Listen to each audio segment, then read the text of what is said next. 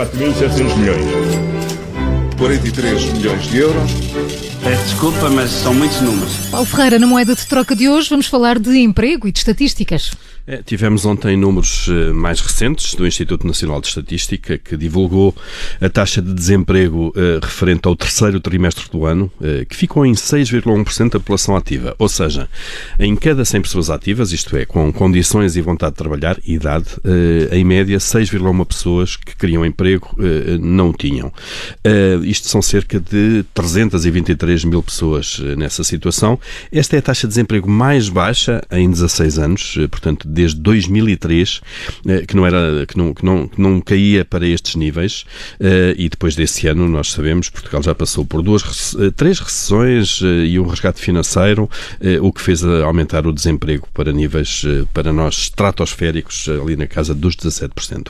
Esta descida de desemprego é, é sempre, obviamente, uma boa notícia, mesmo quando na, na, o desemprego jovem continua demasiado elevado.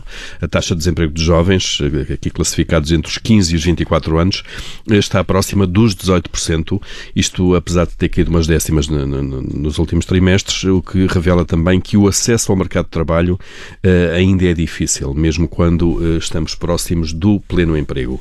Há aqui uma relação óbvia entre crescimento económico e o crescimento do emprego. Há um ciclo natural que se desenvolve na economia, primeiro as empresas começam a vender mais eh, produtos e serviços, uh, depois precisam de aumentar a sua capacidade para produzir mais ainda, para satisfazer a, a, procura, e aí começam a contratar.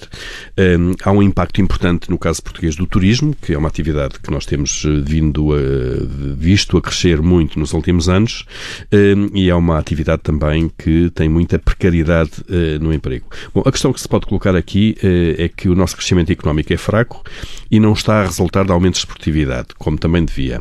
A economia cresce porque há mais pessoas a trabalhar, que é bom, mais pessoas a trabalhar produzem mais, mas não tem tanto crescido porque as pessoas uh, são cada vez mais eficientes e as empresas mais produtivas. E isso é mau. E isso tem a ver com baixos níveis de qualificações médias, seguramente, mas também eh, por gestão de empresas pouco qualificada, maus processos produtivos e de trabalho e também entraves burocráticos do Estado. E temos que ter noção que a transmissão do aumento de emprego aos salários, isto é, todos queremos ganhar mais e o facto do emprego estar a aumentar é bom, porque aumenta a procura de pessoas, faz-se sobretudo por esses aumentos de produtividade e não só por aumentos de, crescimento económico com base no número de pessoas a trabalhar. Aí estamos a trabalhar ainda com base em pouco valor acrescentado e não é seguramente isso que vai fazer aumentar os salários. Paulo Ferreira, com moeda de troca a não perder nova edição amanhã, aqui na Rádio Observador, aconteça o que acontecer. 4.700 milhões. 43 milhões de euros. Peço desculpa, mas são muitos números. E hoje a sequência dos quatro números deu-nos o seguinte código: é o 3025 Coimbra.